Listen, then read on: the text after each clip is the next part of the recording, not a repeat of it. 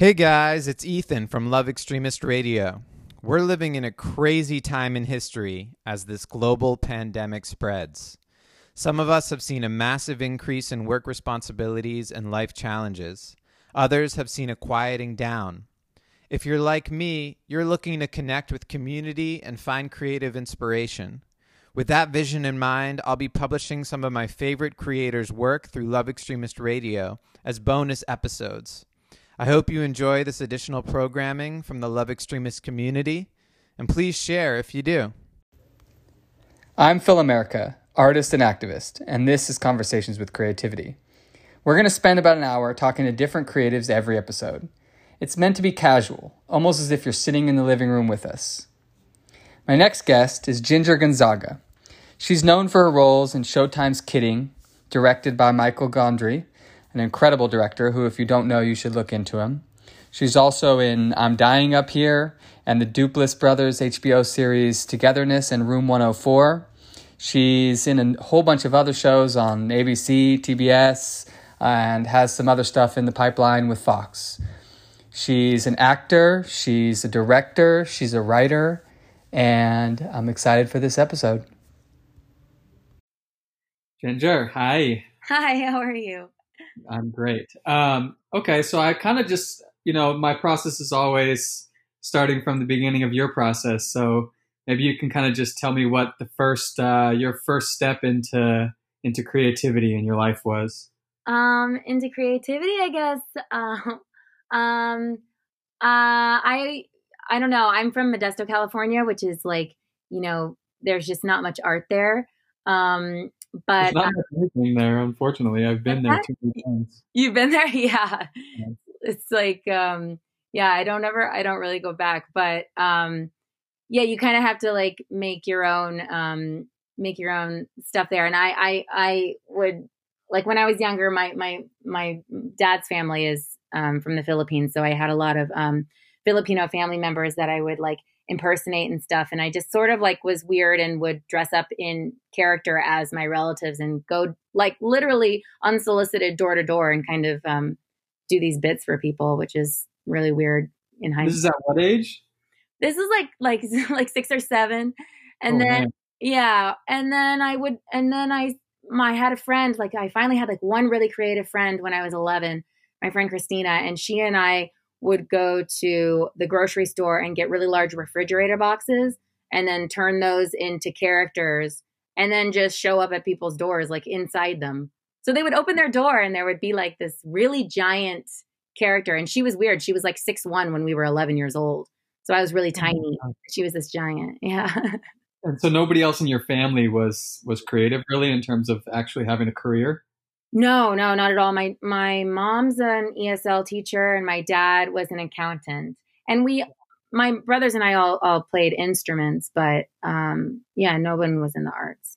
Yeah. So is this what what was the first point where you actually started to say, okay, I'm gonna put my foot in, at least one foot or both feet in and, and really try to make a career out of it?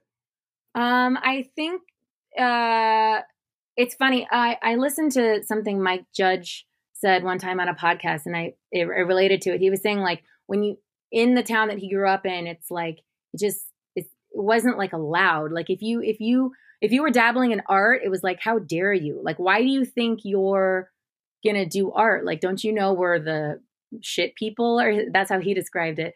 So it was it, it was in it was weird to um to think of it as possibly being a career. I always wanted to be on SNL and I would and I would sing a lot, but I I guess when I was in college, I um, I auditioned for the Groundlings, which at the time that's where everyone went to SNL, uh, fed into SNL, and I auditioned um, like I don't know uh, when I was 20, and I I got into the school, so I graduated early so that I could go there. But really, what pushed me to actually pursue it was I did my final semester of college in China, and I was just like, oh, like this is not for me.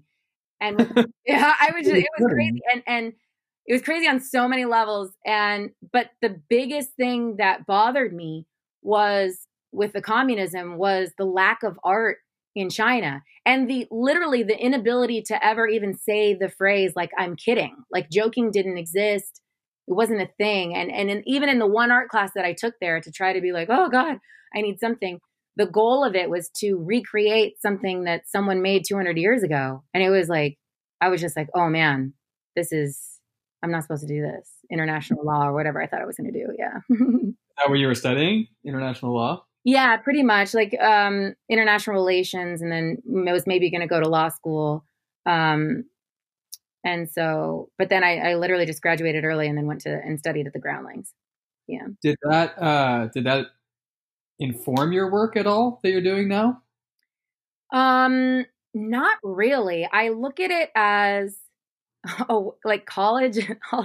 I think of it as such a waste of time because I wasn't doing what I should have been doing. But I'm I'm grateful for college in or I just as a as a thing because I feel like it's so good for. Um, I, have I've just noticed like like a, a lot of um, I feel like in society now there's like a, almost like a lack of critical thinking, and I think oh maybe that's maybe that's what college was good for or something. But um, for me, I wish I had just dropped out. Wait one second, one second. Pause. Is there? Um, it's not showing up that yours is recording. Is it? Did you press the start recording button at the top? Yeah, it says recording in progress. Oh, motherfucker. Wait. I see that, but there's no like wave. Uh, I have a wave. Does it? Yeah. Does mine? And yours has a wave. Oh, weird. It says recording show... in progress. Yeah. Okay. Yeah, I should be fine then. Um, okay.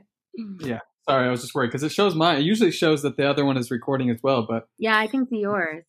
As long as it's recording on yours, then that's all that matters. Okay. Okay. Um, sorry to. No, I don't. all that sure. gold. Me saying um a million times. No, I know that's just like, um and like. Uh, anyhow, okay. Um, let me uh regroup where I was. Oh yeah, so uh, I had asked if if anything um from then was kind of informing from that from your studies are informing like the work that you're doing now.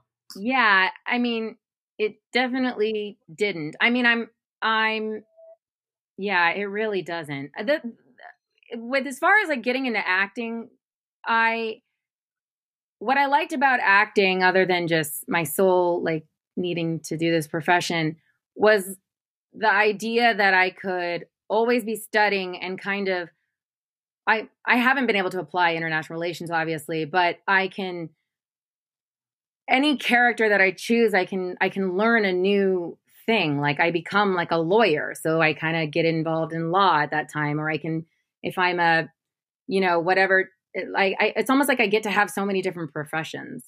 But right. yeah, but I really haven't used anything from school, from college. Unless you actually get a, a job or a an acting job as a person who went to school for something they don't do anything with. Yeah, yeah. I mean, I could play that very well.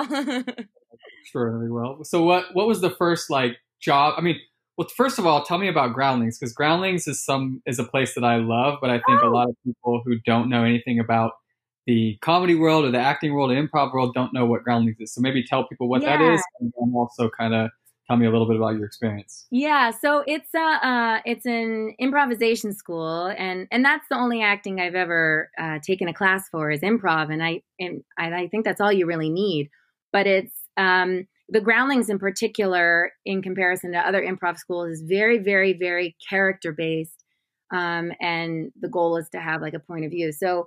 I don't know when when you when you do improv, you're just up with a bunch of other actors and you're making everything up on the spot and it requires a lot of trust and and it, I love it so much. Like I get to go back and I do the Wednesday show a lot, which is called the Crazy Uncle Joe Show, and it's like a long form, super cerebral, super fast show, and a lot of people don't like doing it, and I love it. It's just like the most freeing game for your brain ever, and you get to be funny and silly, and it's it's the best. I don't know. It was it was a it was a great experience studying there because I had like my teachers were like Mindy Sterling, who at the who I knew as Frau Farbissina from Austin Powers.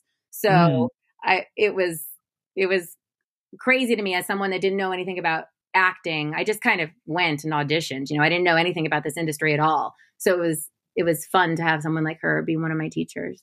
I mean, was there somebody that pushed you towards the groundlings? Because I mean, you're going to get into acting, you went straight for the best place. Oh, I'm so glad. You know? I just I really wanted to audition for SNL, and in high school I had been in competitive speech and debate, and we did have a a, a thing that you can compete in. In that is something called humorous interpretation, where you do a like a 12 person play all by yourself.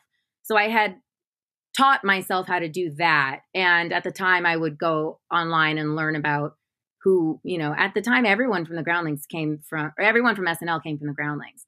So I, I mean, still come from there, right? What's that?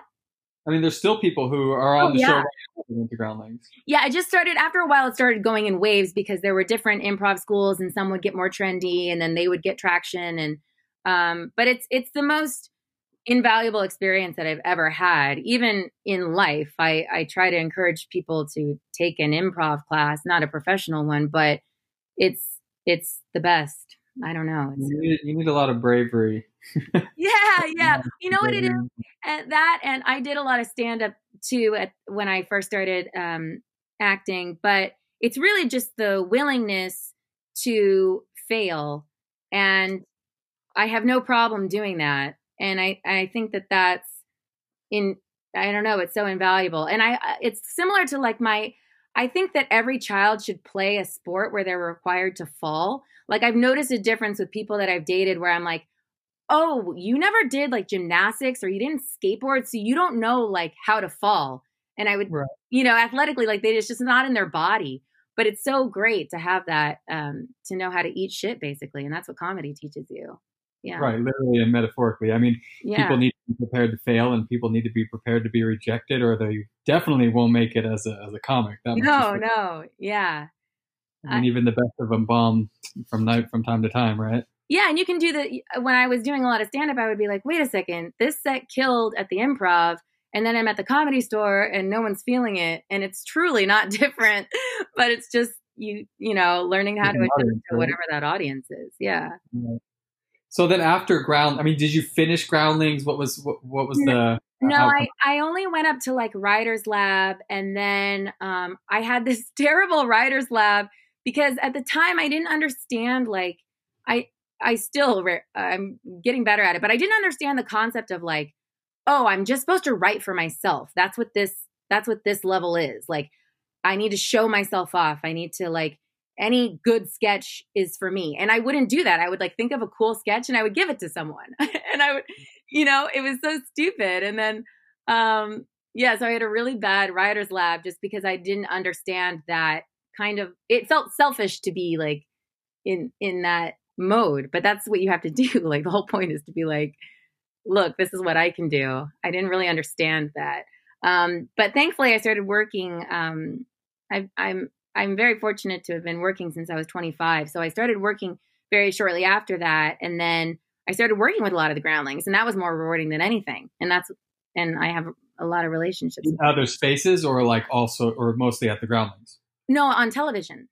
Oh, so oh, okay. I, I, would start working with my teachers. So even Mindy Sterling, Frau Farbissina, was my co-star on Legit, a show that I did for FX with Jim Jefferies. and it was just like, oh, well, this is all I need to be doing. I just need to be working with my teachers. This is great. right. Yeah. I mean, and peers, right? I mean, people who you're you're coming up around and learning together and learning yeah. from. And... Yeah, it's the best. Absolutely. What what was your first what was your first job in terms of acting or in terms of actually like creating? um, I think I I did I started in commercials, I guess. So my Ooh, very very first, first What's that? What was the first commercial? my very first commercial was for Soy Joy nutrition bars, and I um I'm like painfully authentic when I work, and also wouldn't have known any better at the time. So I ate probably like if I don't like to be unauthentic, like I, I didn't under I didn't understand the concept of a spit bucket.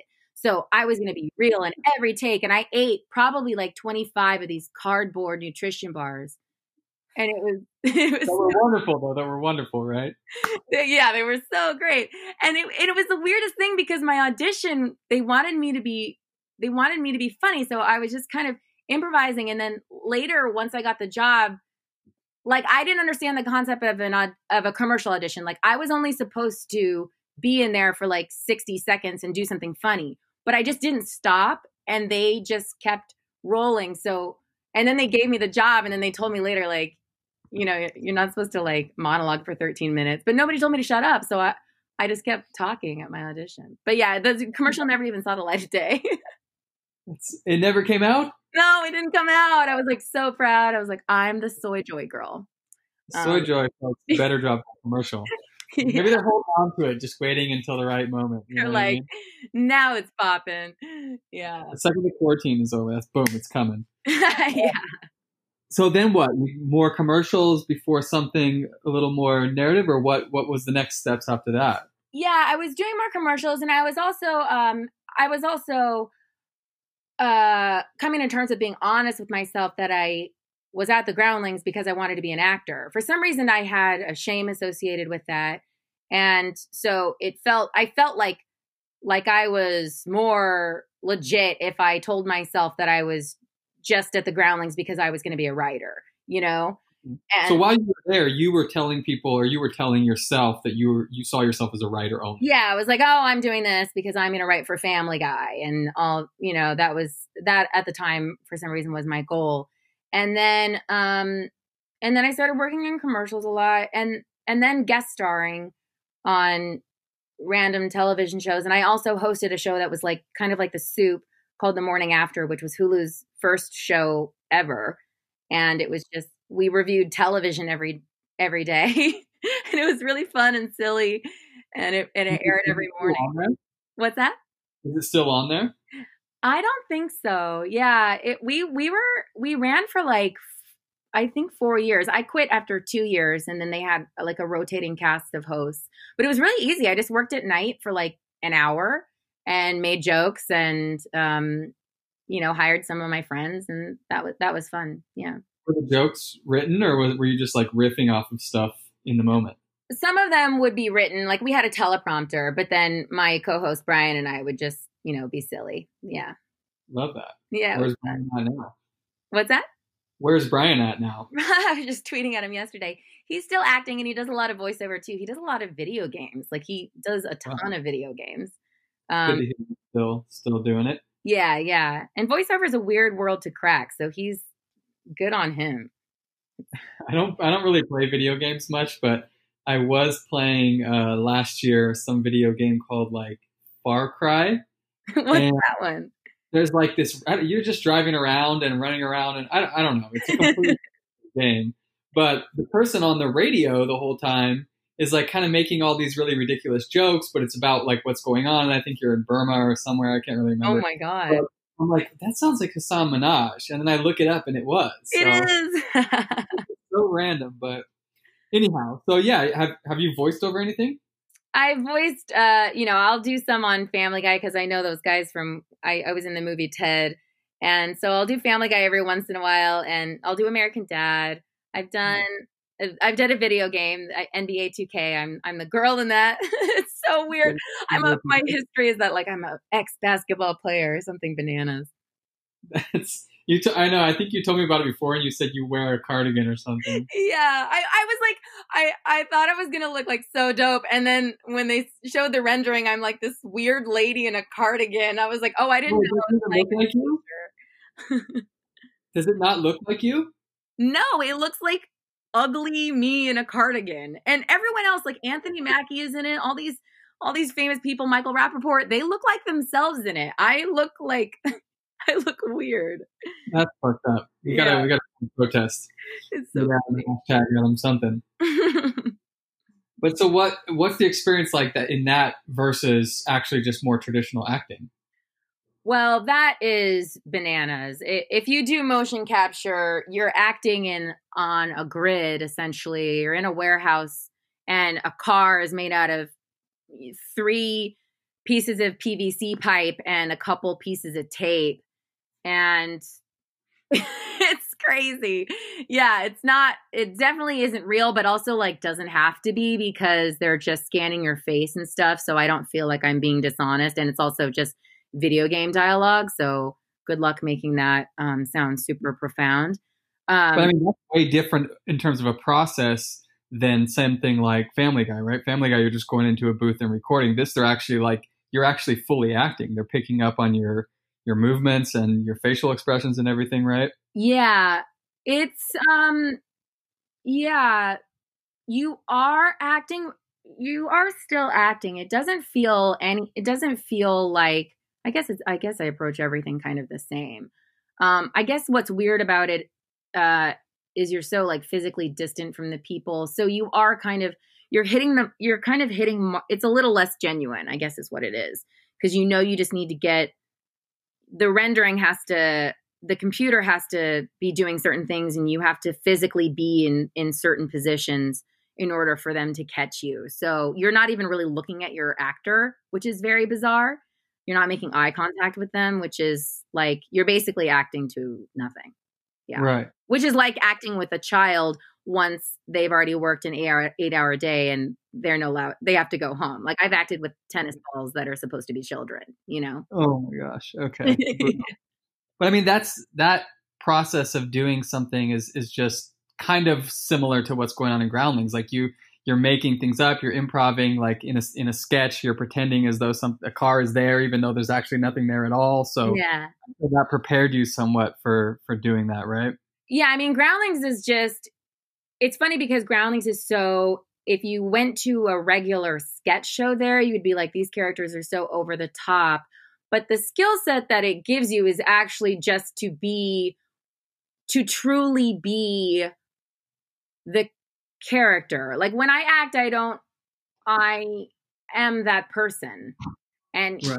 even if, if it's really really big i'm that person and if it's really nuanced like the work that i do with the duplass brothers I'm still not myself, I, but I consider myself that person very much. And I, I, I don't know. Groundlings is the only education I have in acting, so I don't know. I say I attribute it to that. I guess. Yeah. Well, I mean, you learn a lot there, but I'm sure you also learn a lot just in the process of actually working, right? Doing, I mean, yeah, yeah, and it's also nice to um, kind of find, like, when I've when I first started, everyone wanted me on network, and it was just like I knew I didn't belong on network. I belonged on cable, but I got success on network, and I, I did like a show for ABC that I'm I'm still grateful for, and it was a comedy, but it's like uh, mixology one, mixology, yeah. So it was written by the guys who wrote The Hangover, and and we were really lucky. Like Larry Charles directed us in our pilot.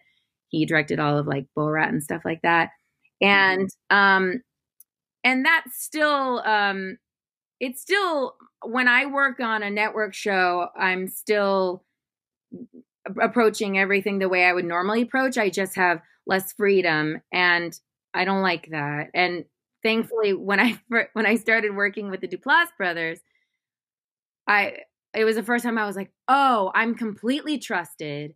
There aren't a million people at a network that are, you know, going to weigh in for no freaking reason, like these men just trust me and I am free. Like Amanda Peet and I would we would improvise for four hours stuff that wasn't even in the script. And in one scene, we're at a party, and so we got wasted and improvised. And it's a brilliant scene. It's just like there's no rules, and I like when there's no rules. But um, and so I get that on cable. But I will say I'm now on a new show for Fox, and the the director has treated me the way uh, cable production would, and that means the world to me. Yeah.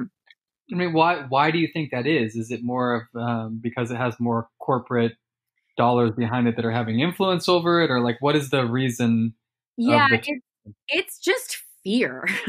it's like more of the the there are more corporate dollars, but you know because of that, because it's uh, because networks have you know, if they're owned by, you know, some major corporation or whatever, they just have more people to respond to and they're more afraid to make any waves. And that's not how I work as a being, you know. So that's weird. And and I and in the past there would also be kind of a misogynistic element to it because I've been on shows in the past where like guys would be allowed to riff and improvise, but the girls weren't. And then they would like congratulate us like we were good Girl Scouts that knew our lines and would be like, but what? We want to do what we do, like in riff as well.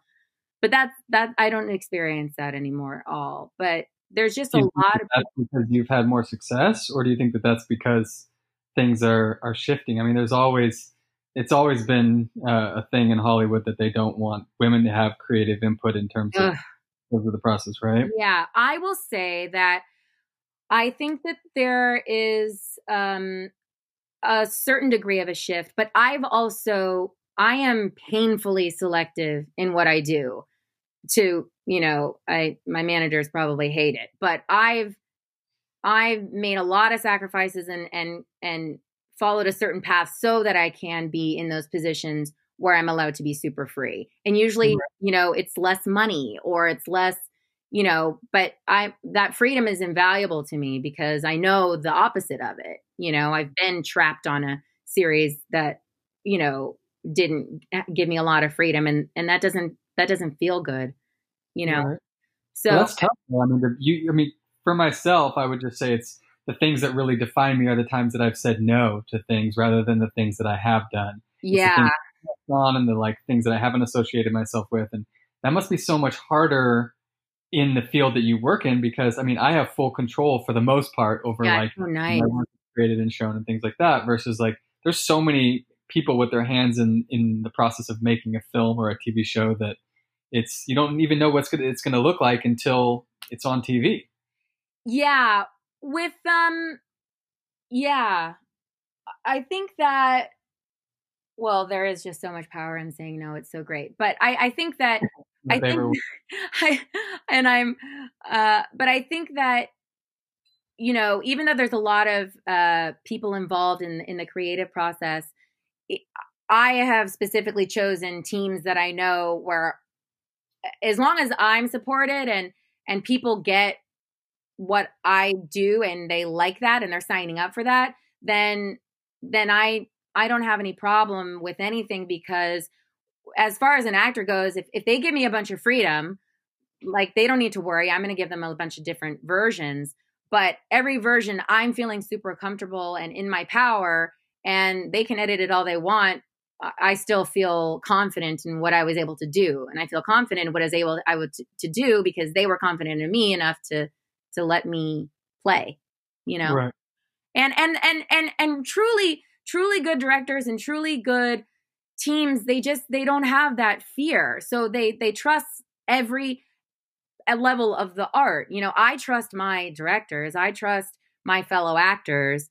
You know, I think if, if, if it gets too micromanaged, that's when it's a problem. Yeah. I mean, what, how do you build that trust though? Is it them I mean, obviously you've worked with like Duplass Brothers more than once. There's people I'm sure you've worked with multiple times, but I mean, when it's when you walk into to a new set, for example, and you don't know anybody on on the set, like how do you build that trust? Is it looking at people's past projects? Is it like just looking each other in the eyes and say, okay, let's do this together? Like what, where does that trust come from? Yeah, I, I personally don't look at a lot of people's work um, beforehand. I, I try to try to avoid it. I just want to have my own experience. My how I work with my actors is I just want to be super vulnerable with them as a person in general and as a friend and I I I develop relationships proper relationships with my actors and I'm usually a love interest so that's happened a lot so I I have like relationships with my actors. I don't know how to explain it. It's very, you know, I, I feel very comfortable and and you know and I and I I can I can do that on the projects that I've that I've kind of handpicked. Like that that kind of approach doesn't really work on certain shows you know um, i say yes to everything yeah yeah so yeah. i i've found that like even i will say like so the duplass brothers. The duplass brothers vetted the shit out of me. Like i improvised a bunch in this audition and i think i came back like a million times. They didn't know me but they vetted me extremely. But once they did then they trusted me. They took me under their wing and i remember hearing mark say okay let's just go improvise and like do what we do. And i realized like oh we're all supported and we're all allowed to just like let our brains run free with this beautiful script and just be alive and and exist as these people. And and so yeah but as far as like just like a personal personal to the personal i i don't know. It's it's really i guess love. I love all I mm. give love to my actors in I'm I'm very hyper aware, so I can kind of see what people need as a person and as the character, and I I I don't know. I'm very vulnerable when I work, so I think that they feel comfortable in that. And for example, like if it's a sex scene, I've done a lot of love scenes. I like I don't like. I was telling my friend this the other day. Like I don't like my. I don't want the guy in the. You off for one oh, second. Oh, yeah. I have a question. Is uh is a love scene and a sex scene the same thing? Yeah, I mean I call it a sex scene, but I'm I guess I'm supposed to call it a love scene. oh okay, that's what that's the, that's the industry term. I guess is that more appropriate? I don't know. It's a sex scene. Um, At the end of the day, you said, you said I've you know this and I have done that, so I just want to know if it was true. I know I was correcting myself to be like, oh, I guess it's a love scene. It's like not always a love scene, but in my in uh, sex scenes that I've chosen to do judiciously, um, like I don't want my male actor to feel uncomfortable and I don't want him to feel like he can't be free. So like for example on I'm I was on I'm Dying Up Here this show about the comedy store in the 70s and my scene partner is Clark Duke and I love him so much. And so we're like naked together and I just so I'll ask him if it's okay if I can like take his hands and just rub it all over my body real quick so that he understands that he has full permission to be a person, an actor, his character in the moment, and touch me wherever he needs to touch me, and he can understand that I don't care because at the end of the day, all I want this to look like is something super real, you know. Right. So, and and that is, I I think appreciated, you know, but it's also like necessary for me, anyhow. Yeah. Yeah, that's how you build that trust, right? Is just yeah. those those steps. That's interesting though. These are just things that like I think people who work in other creative fields just never think about. you know what I mean? Like really.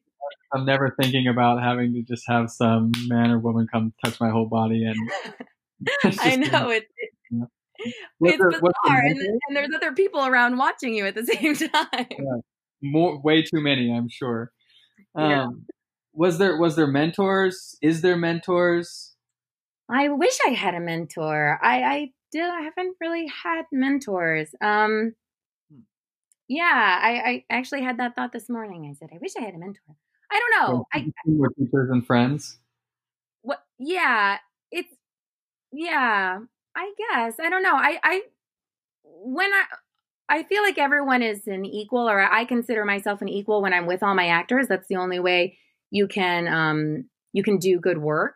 So I guess because I've never looked up to people really when I'm working with them, even though I respect everyone. Like it, it's very important to make sure that you, everyone feels on the same level. Otherwise, it's not going to, it's not going to be professional. It's not going to be good. So I guess that's why maybe I don't have a mentor in acting or whatever. But, but I will say I have mentors for directing. So I'm, I'm very lucky, like working with Michel Gondry on Showtime's Kidding. He's a dream. I, I love Michel, and Michel has let me shadow him as a director, and I mm-hmm. I I'm trying to direct more, and it's an invaluable to um to have someone like Michel um allow me to um shadow him. Yeah. So I guess I feel like I need a mentor when it comes to directing, but I also don't need one when it comes to acting. Right. I mean, yeah. there's not a lot of actor directors, right? I mean, what most people are. I mean, there is a lot of writer actors, right? There is yeah. a lot of writer directors, but there's not a lot of actor directors. What really made you want to want to shift over to also doing directing? Um, well, I knew that I whenever I'm on a set, I'm like directing in my head. So I'm already mm-hmm. like frustrated because I can tell that I have certain instincts. And and as an actor, you kind of you can chime in about how how what works for your character and, and there is like kind of like a directing element to that. But I just um I've, I've I've directed like that short that I sent you and that I think this is where my need to direct comes in is that when I write I want to direct what I've written. I really have no desire to direct someone else's material. And I've been mm. asked like I know I could have you know directed something for TBS but it's like what? I don't I don't need to do that. But I do need to protect what I wrote. So if I wrote it and I have all the images in my head, I'm not going to relinquish the power and give it to someone else to interpret. I wrote it, you know? So yeah. that, it's a need to protect what I wrote is why I direct. And you know, if I sell a project, I always try to attach myself as a director because I want to protect what I wrote. Yeah. Hmm. When you approach a project that you're writing versus that you're writing or writing and directing, let's say, versus a project that you're acting in, is is the approach different or is, is there a lot of similarities? Um, wait, you mean if there's something? Wait, like if if you get hired on to come uh, act on a on a show, yeah, versus if you wrote a show and then we're trying to sell it, is the is the approach to the project similar, the same, or like very different? Um, the approach as far as acting will always be the same. If I'm acting and directing myself, I have to overly prepare the directing so that I can be, so that I can, so I, Ginger, the director, can let Ginger, the actor, be super free. You know, all those shots have to be completely, eh, oh, you know, meticulously planned out ahead of time and communicated with the cinematographer. And then, um, but yeah, I don't know if I'm if I'm writing something, it's it's usually very personal, um, and yeah, I don't know. So I, I see my, I don't know. I, I don't know how to answer that. I mean, I want to, I want to rewind for a second. Do you, is there ever something you said no to that you regret? And is there ever something that um, you said yes to that you regret? I mean, regrets may be a bad word, but let's say, let's say that you, you know, if you could go back in time, you would probably have given a little more thought and maybe said the, said the opposite. I don't, I don't think that I regret saying no to uh, the things that I've said no to, but I do honor that it's not always wise to just do the most creatively fulfilling things as far as the business goes, you know. But for mm-hmm. me, that feeds my soul, and that's, I mean, that's kind of all I care about. But I, saying yes, I regret saying yes. I mean, I don't want to say. I don't want to hurt anyone's feelings. yeah. We don't, need to, we don't need to point at anybody, but yeah. but I mean, there are things that if you could go back in time, you would, you know, maybe have done something else at that time instead. Yeah, I don't know. I've I've I've very I've been maybe overly controlling with what I choose. So I've kind of been I've kind of been on a, a path that I like for myself. Um, yeah, yeah. I don't know. I had an I had a situation where when I was very young, I could have done like 22 episodes of a show that was already on that was already picked up for 22 episodes on Nick at Nite. So that's like, you know, a million something dollars. And I was really young and and that would have been cool, but I still don't regret passing on that because I knew at the time I would have been a Nick at Nite person. And good right. luck digging your good luck telling the Duplass brothers that you can do slice of life improv if you're the Nick at Nite person. And when you sign those contracts, that you're signing them for seven years, even though shows don't really go that far anymore. You're mm-hmm. still signing them for seven years. So oh shit, that's that's common in the industry. Oh, that's everything. Every every network show, when you choose it, you are potentially agreeing to be on something for seven years. Yeah even if the show is terrible. Even if like it's awful. Yeah. That's... And then you're trapped on that. And yeah, I don't want that experience. yeah, you don't need that. You don't need that. Bigger and better things. yeah. So I mean, is there when you're creating, let's say whether it's, you know, acting and you're you're on a set or you're um at home alone writing, is there is there other people is there other things you're inspired by uh, within your own industry? In my own industry, yeah. I mean, mo. Um, well, I love you know as far as like directors go, like I really love Baz Luhrmann. I'm I got to work with John Malkovich recently. I really adore him. He's he's very inspiring. But I for my own creativity, most of my inspiration is from like a historical need to explain something. Mm. Yeah. It's interesting that you said that. You said something like that uh, earlier, just like feeling is that you have to do something. And yes. that's, it's a common theme that I hear from a lot of visual artists, but not many other folks. Oh, really? So, yeah, it's interesting. It's like most artists and most great artists always feel that as though they have to create, they have to express yeah. themselves. And, you know, I, I have a lot of friends who work in other creative fields and it's you know the graphic designer, the photographer, or the musician. It's not always I, that. That's not a thing that I hear often. So oh, interesting. Well, I think that's also probably why I've been so selective because it's like I have to perform and get this info out in this way. Like mm-hmm. I, I can't necessarily do that on a multicam. And if I'm writing, it's you know a, a show that I sold. That's you know I, I had sold a show to HBO and then I lost my executives, but I can I can resell it right now. That was like it's a it's a has a mental health narrative to it.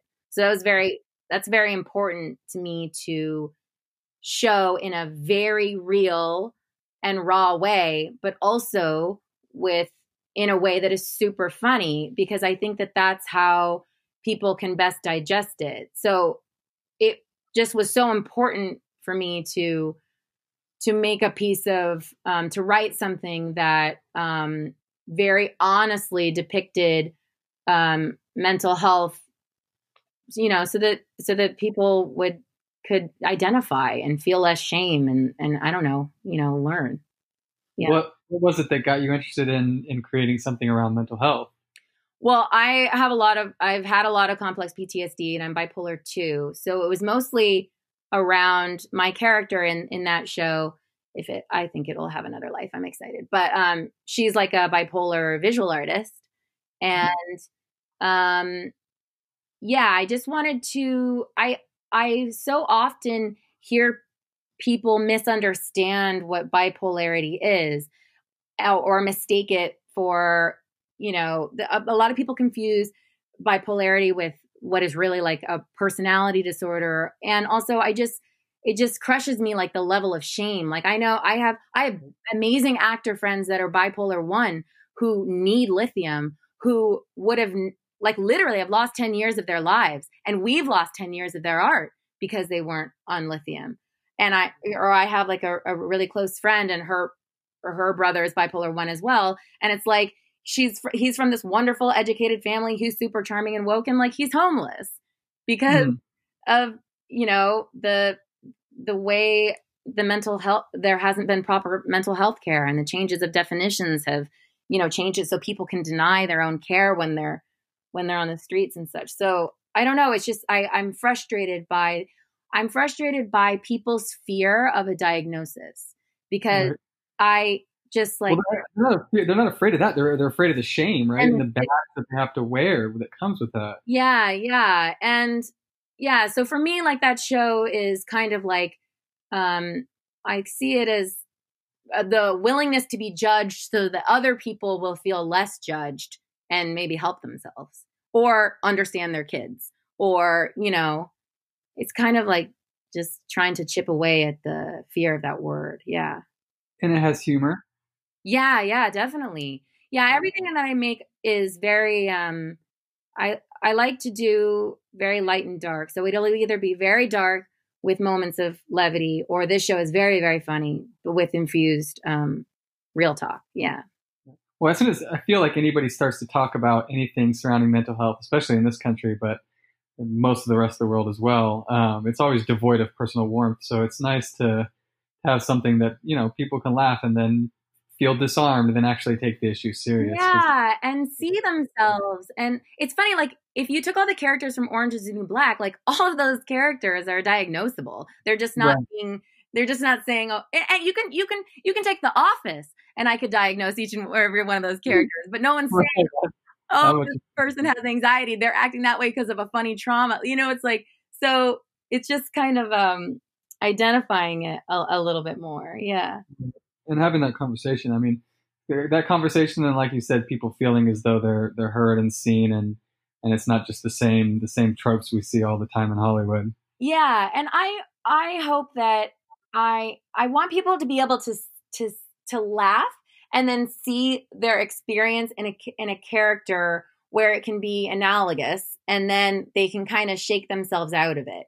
You know, like my character's name is Pepper and if someone has a really bad moment but they can it, it, reminds them of something from my show they can be like oh I, I, had such a pepper moment. And it's almost like i don't know they can they can chalk it up i don't know it's a uh, sometimes it's an easier way to digest things yeah. And kidding is kind of that that high low as well right? Like there's there's yeah. humor but then there's this undercurrent of of sadness as well and yeah, it's so funny like that. I think that was originally like labeled as a comedy, and I'm like, I'm crying all throughout that show. Right. So. that much is for sure. Yeah. Uh, what what was the what was the set you were on throughout your whole career thus far that was that was the one that shaped you the most? Oh, that shaped me. Um, um, probably eh, um, togetherness with the Duplasses. Yeah, it's just a, a, a level of freedom. Um, I was actually sure you were going to say the first commercial. The first commercial where I ate a million nutrition bars. right. yeah. Um, yeah. for people that don't know, tell me tell me a little bit about the Duplass brothers. Yeah, so they're um, Jay and Mark Duplass. They do a lot of what some people call dubbed mumblecore, but they do a lot of indie indie films um, where the actors get to improvise a lot, which is what I love to do. Um, and I really appreciate them because they hire kind people and, and they they trust you and they I don't know, they have a really unique uh, slice of life uh, levity to their um, to their projects. And also the actors that I work with when I work with them are always amazing. Melanie Lynskey, I really love Amanda Peet. I love Steve Zissis. Uh, I did a musical episode of Room 104 with Brian Tyree Henry from Atlanta. He was great. Yeah. That's amazing. Yeah. Well, I mean, they so they direct.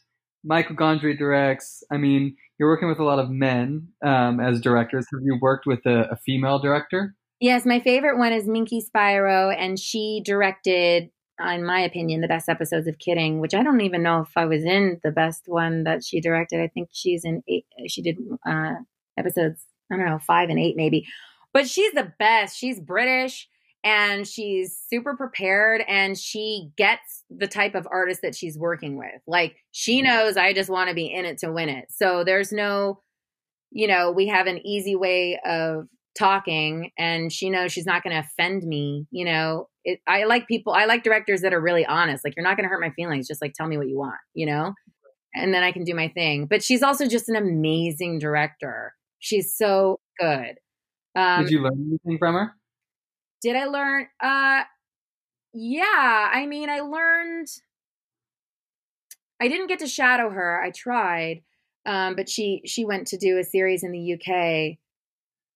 I guess I don't know. You know what I love about her is I've worked with some other women directors and it and and she's Minkie is so confident and she's not going to let anyone treat her any differently or walk in timidly like oh i hope they're nice to me because i'm a, you know women women generally i think you know because some of those opportunities are so rare once you're allowed to do it like you don't want to screw anything up and you don't want to ruin it for other women you know what i mean? So it's like you're still randomly forcing yourself to walk on eggshells that you don't really need to walk on. You just need to go in and own it. And she does that like anyone else i've ever seen you know? But then she's also super prepared and super creative and just dope. Like she just knows what she's doing in every sense of the word. Yeah, she's the best. That's incredible. Yeah. Is there uh is there other people from outside your industry who are influencing you or who, you know, maybe mentored you from afar that you never knew or who you pull inspiration from that actually informs the work that you're doing? Um I like to look at uh I don't I don't know if they inf- I don't know. I don't really know what what informs me other than like um like as far as like mostly what informs my work is like my mental health or like something historical. But for as far as like creating with visual stuff, like I really like um I'm really liking that Dutch artist like Nimbus Smills or something. Do you know he does the clouds? Do you know what I'm talking about? Yes. yeah, I just like I'm like, yes, I want every moment in life to be some version of this, you know? It's it's so beautiful and and I like if you for people that don't know, it's like a he'll, he'll make a vapor cloud and take a picture of it, but the cloud will be somewhere like you know like a building, and it's not supposed to be there. And I I love I always love when it's like seeing something visually, and I hope that I can put that into things that I make. But you know something that that's odd. Like a cloud isn't supposed to be that low, but how charming when it is that low. You know, Right, he works like nearly all indoors for people who don't know. yeah, He, he's creating. He's like literally making clouds inside of buildings. right. And how magical, and why not? You know, that's amazing. But I will say, I think that the one thing that's not in that that I usually um, expect in art, which you're so great at, is just just so much purpose. Mm. you know I, I i'm like i don't understand. I used to get very confused when i would read scripts and i'd be like what is the point of this? Why are they spending like millions of dollars making this? But like your stuff has so much purpose and it and it has such like a point and a message and i like what else is like why else do art? And i, I was just on your website and like the um your homeless encampment art encampment art installation. Mhm. i, lo- I love it so much. It's so great Yeah, what's interesting about that is I've actually spoken a number of times uh, at theater departments at different schools Mhm. to acting students because I mean it's I essentially the project was I immersed myself in uh, the largest homeless encampment in the U.S. Mm. and like lived there and had a camp like I had a tent set up and lived the same way as kind of everybody else but um, it was a very uh, particular approach to quote unquote acting because I wasn't I, obviously I'm putting myself in a space that I don't necessarily Mm. um, belong or don't need to be and you know I'm myself but I'm a character of myself so yeah. Wow, that's I- wild because that's kind of like when I used to do hidden camera, that's what I would do. I would like be in this like I would go to tea party rallies as a character. and live that life and lampoon that for a minute, which is so right where were these at like where was one of these oh rallies? Oh my god, this one I'm so mad. At, at a time where I had no money, I spent so much money on this, and then, then I lost my hard drive. But for like three weekends in a row, when I thought I was Sacha Baron Cohen, I was going to Solvang Tea Party rallies, which is kind of near Santa Barbara, and you know it was all old people. It was so funny. I was so naive at the time. I'm like, all these people are going to die, and then Trump just kind of absorbed them into the Republican Party.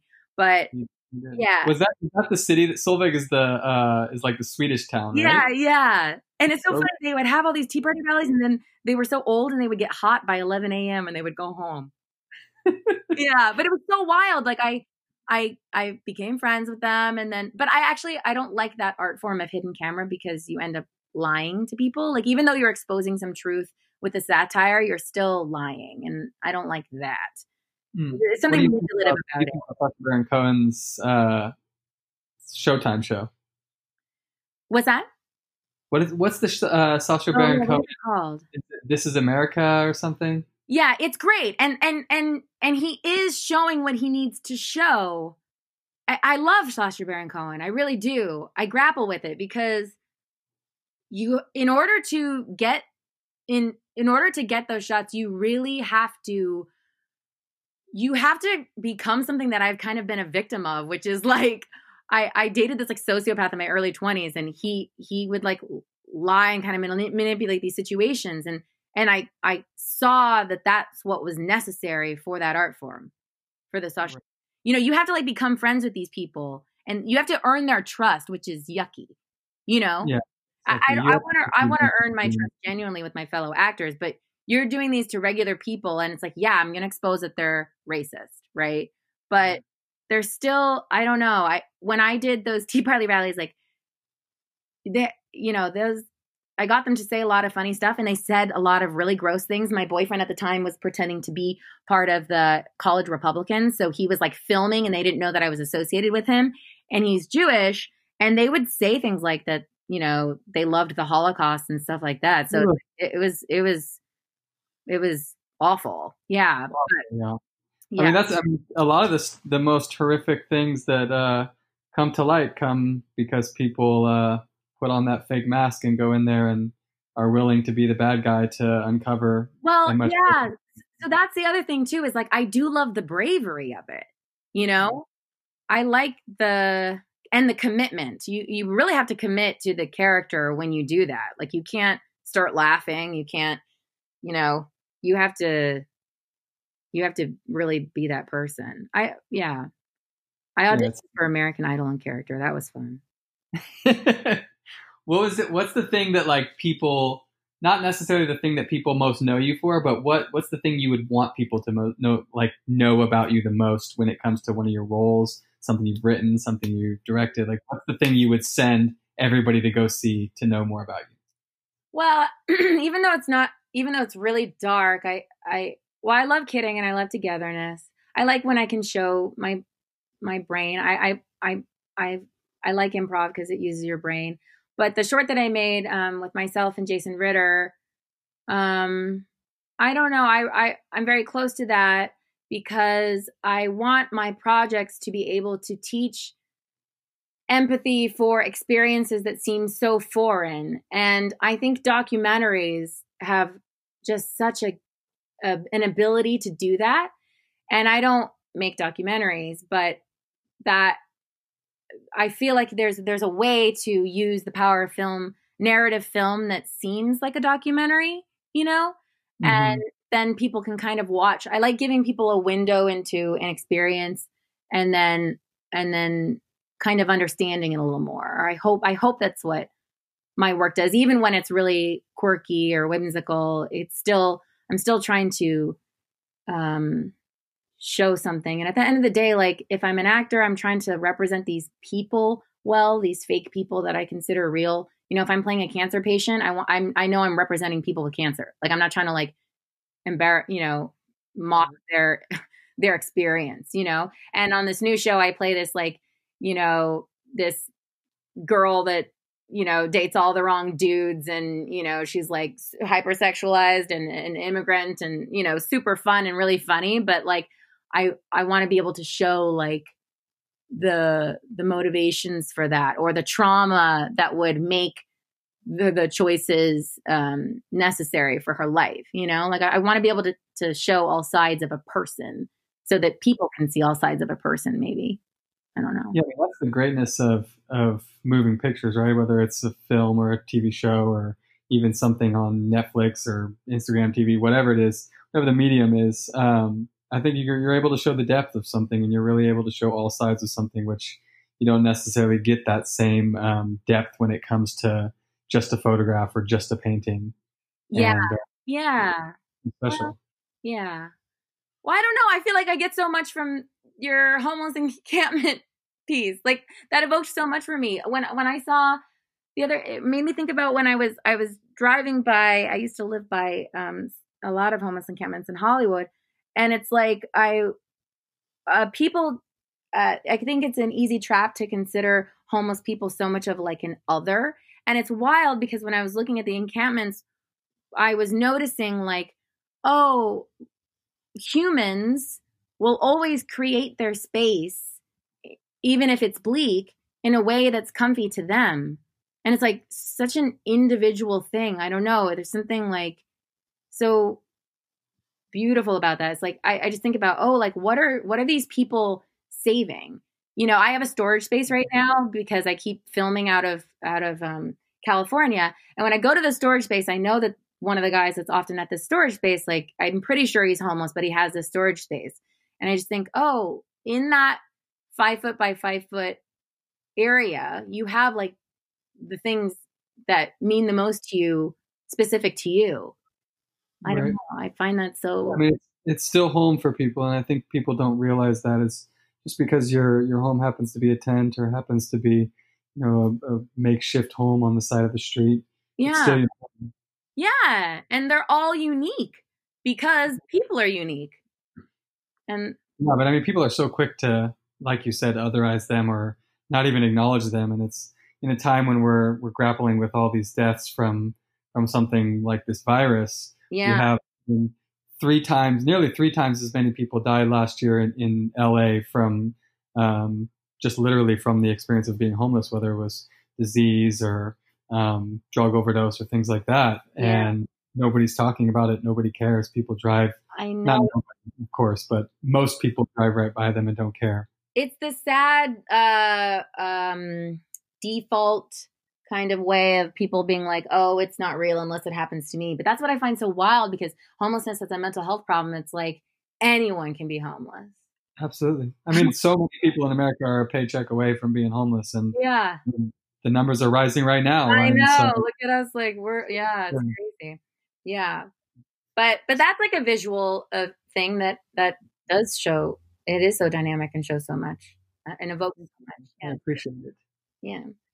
I'm gonna I'm gonna hit you with one more question, then I will uh, let you get back to life. But what what are you looking forward to most in terms of your your career and something that you know that's going to come out that you're really really excited about?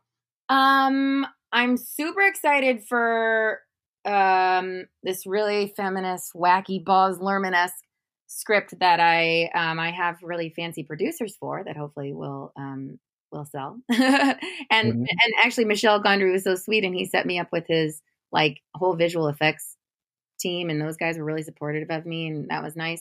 So I'm excited for that whenever that has a life. Um but also I'm I'm in that show on Netflix Space Force that comes out May 29th, which is so funny to me because it's literally based off of Trump's plan to have a space force. Is that where the name came from? Yes, that's what it is. It's about Trump's space force. Oh man, this is going to be good. Yeah. And Steve Carell uh, is the lead, and John Malkovich is in it.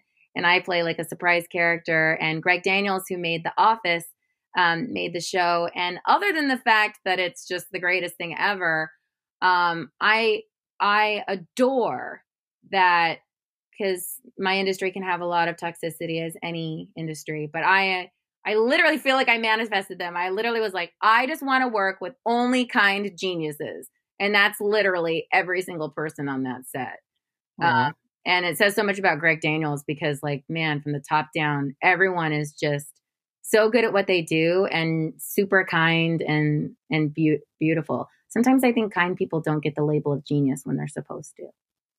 Hey, my brother always says it's easy to be nice, so you got to be nice, you got to be nice and a genius if you want to impress him. But it sounds like both. So They're they're amazing. Yeah, I'm ex- I'm excited for that show. And and Netflix is always fun to work for. I like working for Netflix.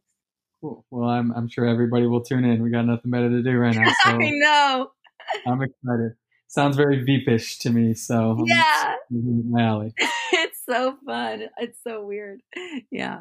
Um, Well, I'll let you go. Thank you so much. I appreciate your time. Thanks so much. Thanks for having me. All righty. Bye bye. Bye.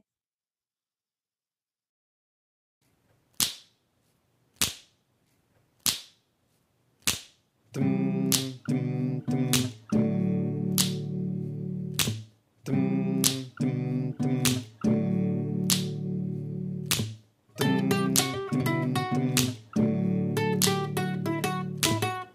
Hey folks, it's Ethan from Love Extremist Radio again. Thanks for tuning in to this special episode of Conversations with Creativity, hosted by Phil America. I hope you enjoyed it. If you did, please write a review on iTunes and share it with some creative friends. We appreciate your love and support. Peace.